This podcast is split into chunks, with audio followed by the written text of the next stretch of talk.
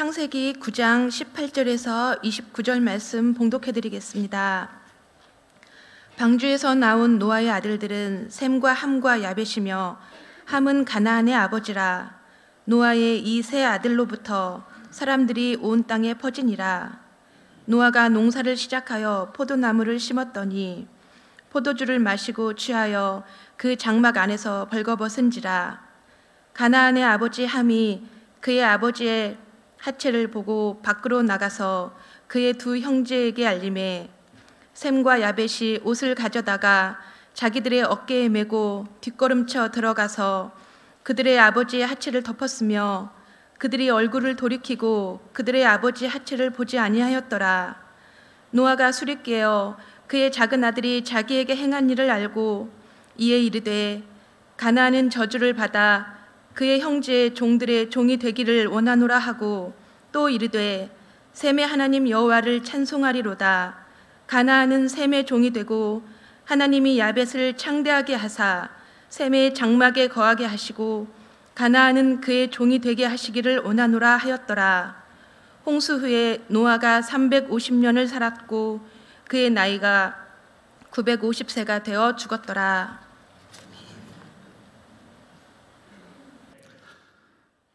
여러분 데자뷰라고 하는 말 들어보셨죠? 데자뷰 또는 데자뷰 뭐 그렇게 말하는데 사진을 찾아보니까 한 번도 경험한 일이 없는 상황이나 장면이 언제 어디에선가 이미 경험한 것처럼 친숙하게 느껴지는 일을 뜻하는 French입니다. 어, 젊을수록 이런 일들이 어, 자주 경험이 된다고 합니다. déjà 이미라는 뜻이고요. vu 보았다.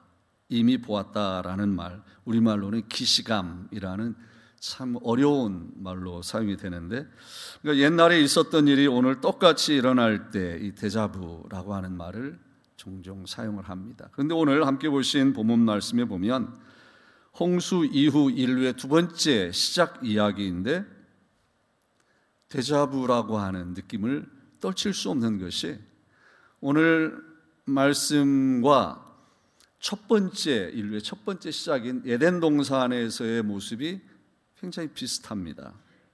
예를 들면 두 경우 다 에덴 동산에서나 방주 밖에서나 둘 다 다 나무 열매로 인해서 불행한 결과가 생겼다는 겁니다.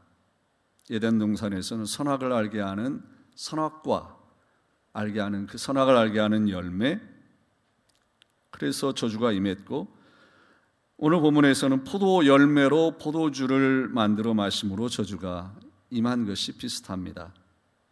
아람과 하와는 선악과를 따먹음으로 벌거벗은 것을 알게 되었고 나뭇잎으로 부끄러움을 가려 보려고 했죠. 노아는 포도주를 마시고 벌거벗었어요. 부끄러움을 드러냈고 거기다가 함은 아비 노아의 부끄러움을 샘과 야벳, 우리식으로 말하면 동네방네 떠들고 다녔어요. 드러냈습니다. 생육하고 번성하며 땅에 가득하라는 축복이 저주로 바뀐 것이 예덴 동산에서나 방주 밖에서나 비슷합니다. 근데 이렇게 대자비가 저주에 관해서만 일어난 게 아니라 축복에 관해서도 동일합니다. 그래서 오늘 창세기 강의 설교 시리즈 15번째 축복과 저주 이 성탄의 계절 다음 주일이 성탄일이죠. 25일 며칠 앞두고 있는 이 주일에 별로 썩 어울리지 않는 것과 같은 축복과 저주라고 하는 이 제목으로 말씀 여행을 할 텐데 간절히 바라기는 저주 쪽이 아니라 축복 쪽에 놀라운 메시지가 우리의 마음 가운데 삶 가운데 다가오고 또 경험되기를 주의로 축복합니다. 먼저 우리는 본문 말씀 여행을 시작하면서 맨 먼저 맞닥뜨리는 놀라운 축복의 메시지는 언약을 지키시고 이루어 가시는 하나님의 신실한 모습을 다시 한번 확인하게 된다는 겁니다. 9장 7절에 보면 너희는 생육하라 번성하라 땅에 가득하여 그 중에서 번성하라 라는 말씀이 있는데 이제 오늘 19절 말씀 보니까 노아의 이 세 아들로부터 사람들이 온 땅에 퍼졌다라는 말씀이 나옵니다. 그러니까 여호와께 은혜를 입었던 노아는 세 아들과 함께 지금 18, 19절 말씀, 특히 19절에 사람들이 온 땅에 퍼지니라라는 말씀이 있고 20절에 노아가 농사를 시작했다, 포도나무를 심었다라는 말씀이 있는데 그 사이가 얼마나 많은 세월이 흘렀는지 모릅니다. 그러니까 많은 세월이 흐르면서 온 땅에 많이 퍼졌다. 그 퍼진 구체적인 내용이 이제 10장과 11장에 이제 나오게 되는데요. 그러니까 하나님께서 그렇게 축복하신 대로 노아와 세 아들들 통해서 온 땅에 가득하도록 번성하게 해 주셨다라고 하는 것입니다. 그런데 이처럼 노아와 세 아들은 온 땅에 차고 넘치는 그러한 복을 받도록 그렇게 남겨진 사람들이 되었을 뿐만 아니라 하나님이 기억하신 바 된 하나님이 기억하시는 사람들이었다라고 하는 겁니다. 사실 이 기억하셨다라는 말씀이 앞에서부터 나옵니다. 창세기 8장 1절에 보면 하나님이 노아와 그와 함께 방주에 있는 모든 들 짐승과 가축을 기억하셨다 그랬습니다. 여러분 우리 하나님은 여러분이 믿으시는 여러분의 하나님은 여러분을 기억하시는 하나님이십니다. 우리를 창조하셨기 때문이고 독생자 예수 그리스도의 피값으로 대속하시고 본 어게인에서 주님의 자녀로 삼아 주셨기 때문입니다. 우리들은 어려운 일 당하면 고통을 당하면 하나님이 나를 잊으셨나 봐. 그렇게 의심하고 원망할지 모르지만 하나님은 절대로 여러분을 잊지 않으십니다. 하나님이 우리를 잊지 않으신다라고 하는 사실 우리가 절대로 잊어버리지 말라는 듯이 주님께서는 이렇게 못을 박아서 단언하셨습니다. 여인이 어찌 그 전 먹는 자식을 잊겠냐? 자기 태에서 난 아들을 긍휼히 여기지 않겠냐? 그들은 혹시 잊을지라도 나는 너를 잊지 아니할 것이다. 믿습니까? 우리 하나님 우리를 잊지 않으시는 정도가 아닙니다. 다윗은 이렇게 노래했습니다. 주께서 나의 앞뒤를 둘러싸시고 내게 안수하셨나이다. 하나님이 우리의 앞뒤를 둘러싸시고 안수하신다는 의미가 무엇일까? 저는 이 아침에 단 한 말씀으로 여러분에게 그 의미를 설명해 드리려고 합니다. 시편 121편입니다. 여호와께서 너를 실족하지 아니하게 하시며 너를 지키시는 이가 졸지도 아니하시리로다. 이스라엘을 지키시는 이는 졸지도 아니하고 주무시지도 아니하시리로다. 별로 이 안 좋은가 봐요. 하나님이 우리 여러분을 기억해 주시는 게 그냥 여기서 끝낼까요? 그 밑에 더 기가 막힌 말씀들이 있는데 여호와는 너를 지키시는 이시라. 여호와께서 내 오른쪽에서 너의 그늘이 되시나니 낮에 해가 너를 상하지 아니하며 밤의 달도 너를 해치지 아니하리로다. 여호와께서 너를 지켜 모든 환란을 면하게 하시며 네 영혼을 지키시리로다. 여호와께서 너의 출입을 지금부터 영혼까지 지키시리로다. 할렐루야. 이것이 주님이 우리의 앞뒤를 둘러싸시고 우리에게 안수하신다라는 말씀의 의미라고 저는 믿습니다. 오늘 우리에게 주시는 복음은 하나님이 우리를 기억하신다라고 하는 거예요. 천 명이 왼쪽에서 만 명이 오른쪽에서 쓰러져도 머리카락 하나 상하지 않는 것은 우리 주 예수 그리스도께서 임마누엘 우리와 함께 하시고 우리를 기억하시기 때문이에요. 이것이 우리의 소망 아닙니까? 인생에 불어오는 광풍과 역풍을 잠잠케 하시며 우리를 기억하사 인생의 성난 바다를 밟고 오셔서 돌보아 주시는 예수 그리스도 그분은 우리를 기억해 주시는 주님이세요.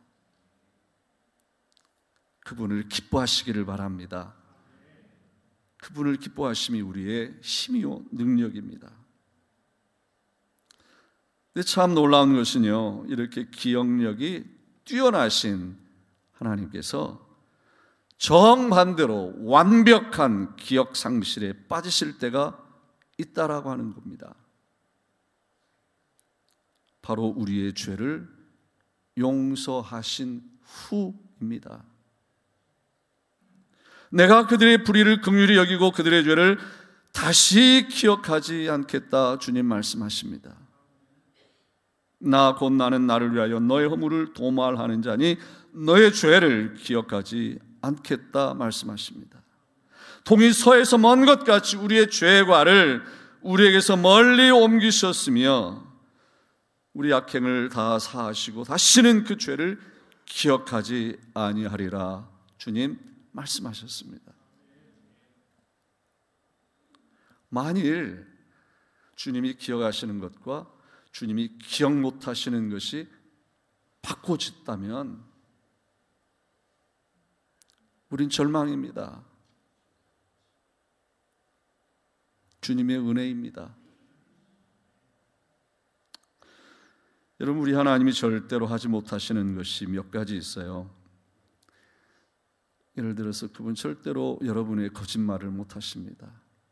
손해가 나셔도 시건치 않으시고 그 일을 신실하게 이루시는 하나님이십니다.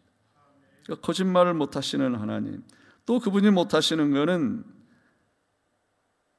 우리를 잊어버리지 않으세요. 세 번째 하나님이 못하시는 것은 절대로 용서하신 죄를 기억하지 못하세요.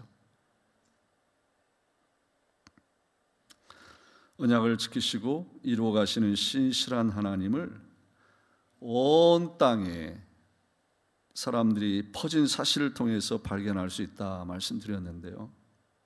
또 한 가지 이 하나님의 놀라운 은총을 노아의 포도주 사건을 통해서 우리는 다시 확인할 수 있습니다. 본문 20절에서 17절 오늘 본문의 대부분의 분량을 차지하는 이야기가 바로 노아의 포도주 사건 이야기입니다. 당대 의인이요 당대 완전한 자이고 하나님과 동행했던 노아가 술에 취해 추태를 부린 이야기입니다. 여러분 노아가 누굽니까? 다른 사람은 몰라도 노아는 이러면 안 되는 거잖아요. 노아의 체면만이 아니라 하나님이 체면을 구기시는 일이잖아요. 그 많고 많은 사람 중에 딱 노아와 세 가족, 세 아들과 그 가족들 딱 여덟 명을 스페하시고 두 번째 시작을 위해서 남겨준 남겨둔 자들인데 하나님이 그렇게 선택하시고 하나님이 결정하시고 행하신 일인데 실패했잖아요. 저는 이 말씀을 읽고 묵상하면서 역시 역시나 그럼 그렇지 라는 두 가지 깨달음을 얻게 되었습니다. 하나는 그럼 그렇지 역시나 사람은 기대하고 믿을 수가 없어. 사람은 안 된다는 것입니다. 우리의 힘으로는 안 된다는 것입니다. 우리의 힘으로 구원받은 게 아니라는 것입니다. 우리의 힘으로 주님과 동행하며 주님의 동역자로 쓰임 받을 수 있는 것이 아니라는 것입니다. 또 하나 깨달은 역시나는 그런데도 역시나 하나님은 그런 노아, 그런 인생들, 그런 나를, 그런 여러분을, 그런 우리들을 품으시고 사용하시기 원하신다고 하는 것입니다. 그러면서 노아가 넘어지게 된 원인이 무엇일까? 왜 이렇게 되었을까? 생각하기 시작했는데 오늘 본문은 그 점에 대해서 설명이 없죠. 뭐 우리가 많은 추측을 할 수 있을 겁니다. 많은 뭐 그런 상황 변화 많은 것이 있을 수 있었겠지만 오늘 성경은 우리에게 그 점에 대해서 말을 하지 않아요. 하지만 우리들이 말씀을 깊이 묵상하다 보면 한 가지 깨닫게 되는 게 있어요. 의인이요 당대의 완전한 자요 하나님과 동행했던 노아도 이렇게 넘어진다 넘어질 수 있다 그것은 분명히 넘어질 수밖에 없 그러니까 넘어질 수밖에 없는 영적 컨디션에 그가 처해 있었다 저는 그것을 그런 영적으로 방심하고 있었다 그런 생각을 하게 되었습니다. 인사불성이 되도록 술을 마시고 부끄러운 줄도 모르고 벌거벗는 그 주사를 보인 것은 하나님과 동행함으로 지원받는 마음의 기쁨이나 영혼의 만족이 그때 그에게 없었다. 근데 비단 한 순간의 돌발적인 사건이었을까? 저는 그렇지 않다고 생각합니다. 저도 포도주를 만들려면 오랜 세월이 걸리잖아요. 오늘 저와 여러분들도 마찬가지라고 생각해요. 하나님과 동행함으로 우리의 마음의 기쁨, 영혼의 만족이 성령 안에서 채워지지 않으면 우리는 다른 것으로 기쁨과 만족을 얻으려고 합니다. 대리 만족을 하려고 합니다. 술로 포도주로 대변되는 또 다른 대리 만족의 것들을 구하고 찾게 됩니다. 그래서 성경은 술 취하지 마라. 이는 방탕한 것이다. 이렇게 말씀한 것은 비단 알코올만 말한 것은 아니라고 생각해요. 술로 대변되는 수많은 대리 만족거리들, 그것으로 마음의 기쁨과 영혼의 만족을 채우려고 하지 마라. 그 대신 오직 성령으로 충만함을 받으라. 술 이야기가 나온 김에 for your information 술에 대해서 잠깐 여러분에게 말씀을 좀 드리려고 합니다. 특별히 연말 연시에 술자리를 찾는 사람들이 많은데 여러분들은 절대로 그런데 찾아가지 마시길 바랍니다. 이유는 딱 하나입니다. 가면 구원 받지 못한다, 구원을 잃어버린다가 그 때문이 아니고 저와 여러분은 왕 같은 제사장이기 때문입니다. 구약시대 제사장들이 술을 먹으면 큰일 났습니다. 술 취하지 마라. 그것은 방탕한 것이니 오직 성령으로 충만함을 받으라. 여러분 이 술, 술에 대해서 잠시 얘기를 좀 해드릴게요. gas station에 가보면 그 가스마다 어떤 뭐 quality 이렇게 적어놓은 게 있습니다. 거기에 뭐 에탄올 몇 퍼센트 그렇게 적혀 있는 가스가 있습니다. 그런데 이 에탄올이 술의 주성분입니다.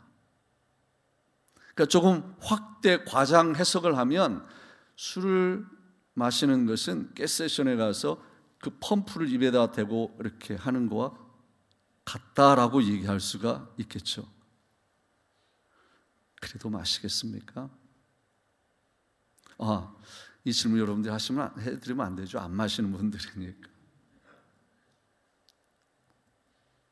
그런데 이 에탄올이 알코올, 탈, 수소, 효소라는 효소에 분해되면서 독극물 그리고 발암 물질인 저도 이 연구를 조사를 한 거예요. 이, 이런 말이 있습니다. 아세트 알데히드 독극물이자 발암 물질이래요. 에탄올이 알코올, 탈, 수소 효소 ADH라는 효소에 의해서 분해되면서 이 독극물이자 발암 물질인 아세트 알데히드가 만들어지는데 이게 DNA, 미토콘드리아라고 하는 DNA를 손상시키고 이게 손상이 되면 뇌의 독성을 일으키고 그래서 인지 기능 저하가 일어나고 조기 기억 상실을 걸린대요. 그래도 마시겠습니까? 백해 무익한 겁니다. 술 취하지 말라고 하니까 술을 조금만 마시면 된다고 괴변을 말하는 사람들 숙취 예방을 위한 가장 좋은 방법은 술을 덜 먹는 거다라고 말을 하는 것 궁색합니다. 대신 성령을 따라 행해야 육체 욕심을 이루지 않는다고 하는 것이 성경의 가르침입니다. 노아가 술 때문에 참 자식을 축복해도 부족한데 자식을 저주했어요. 자식들 사이를 갈라놨어요. 종과 주인으로 관계로 그렇게 망가뜨려 놨어요.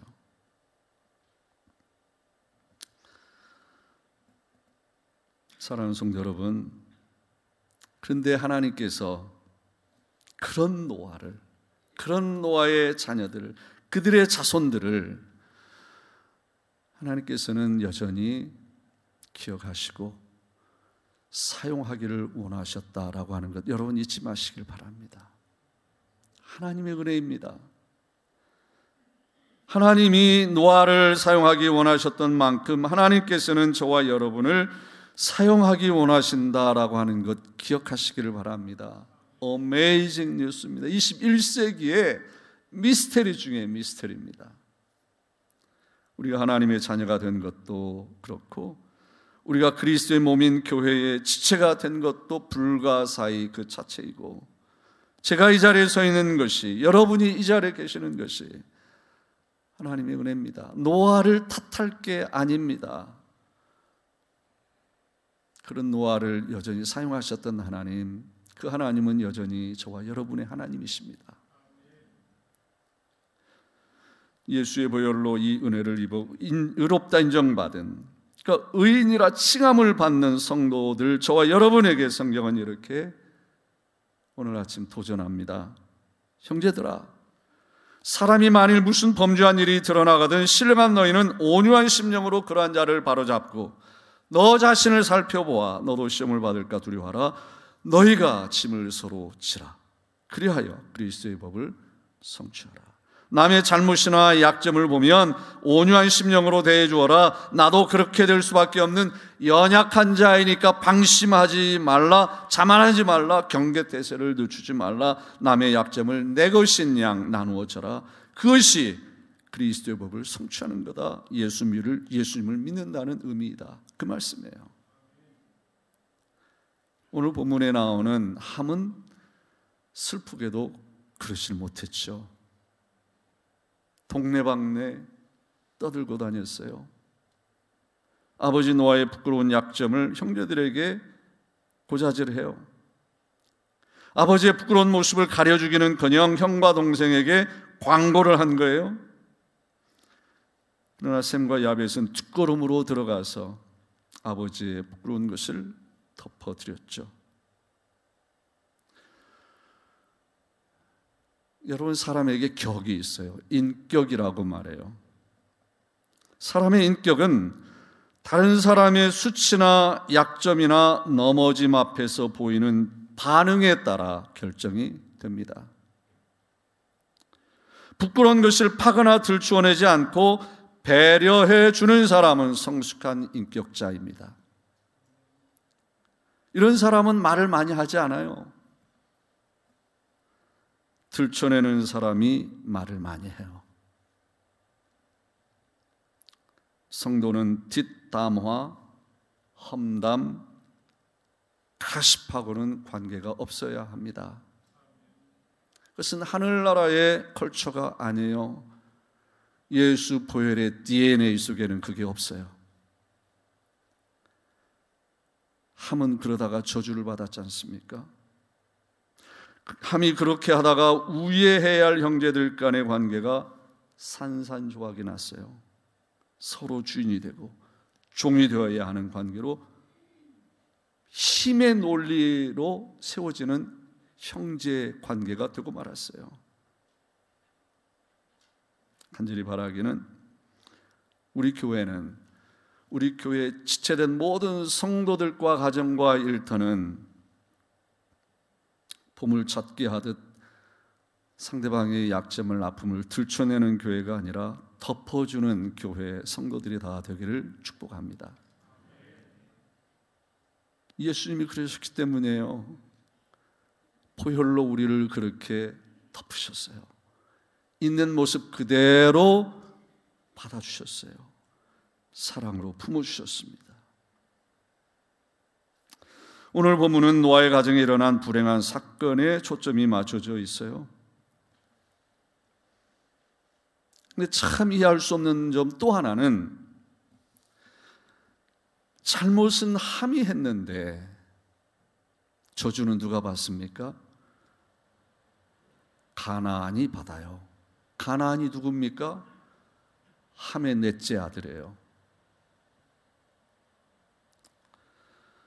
노아가 함을 저주할 때 그러니까 함을 성경을 보면 보면 함을 소개할 때 함이라 말하지 않고 가나안의 아버지다 그렇게 소개를 두 번이나 하고 그리고 함을 저주할 때 이렇게 저주를 해요.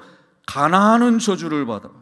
가나안은 셈의 종이 되고 가나안은 그의 종이 되게 하시기를 원하노라. 학자들마다 서로 다른 해석을 할 만큼 쉽지 않은 말씀인데요. 기억하실지 모르지만 지난 주일에 이 무지개를 해석하면서 추석 주경학적 성서 신학적인 어떤 주해가 아니라 목회적 해석으로 활이라는 개념과 함께 소, 개를 해드렸는데 함이 아니라 가나안이 저주를 받은 이 대목을 역시 그런 목회적 차원에서 접근하며 여러분의 말씀을 설명하고 말씀을 맺으려고 합니다. 가나안이 아버지를 대신해서 저주를 받은 거죠. 이것은 아무 죄 없는 예수 그리스도가 저와 여러분을 대신해서 저주를 받으신 것을 떠올리는 사건이라고 생각이 되었어요. 우리를 살리시려 당신의 독생자를 생량으로 보내고자 하실 때 아버지의 뜻에 순종하신 예수 그리스도를 떠올리게 해주는 대목이죠. 그리고 우리가 지금 지나가고 있는 성탄이 바로 그 사건입니다. 그리고 또 놀라운 것은 하나님께서는 그 가나안 저주받은 가나안 족속들이 살던 가나안 땅을 promised land 당신의 백성들에게 약속의 땅으로 주시고 바로 그 저주의 땅에서 생명을 싹 틔우는 일을 하셨다라고 하는 거예요. 저주의 땅에 하나님의 언약의 안에서 하나님의 그 은혜 안에서 젖과 꿀이 흐르는 축복의 땅으로 바뀐 거예요. 그것이 바로 십자가입니다. 그럼 십자가는요, 저주와 축복이 공존하는 것입니다. 십자가는 저주와 축복이 공존하는 하나님의 신비입니다. 그리고 하나님의 이 신비가 바로 우리들이 살아야 할 길입니다. 그것은 순종의 길이고 죽어야 사는 길이고 저야만 이기는 놀랍고 영원한 신비의 길이고 우리 앞에 놓여 있는 축복의 길입니다. 우리에게 임할 저주가 이 하나님의 놀라운 신비의 은총 안에 축복으로 임했고 주 앞에 서는 그날까지 아니 영생 복락을 누리는 그곳에서 이 신비를 맛보며 살아가게 될 줄로 믿습니다.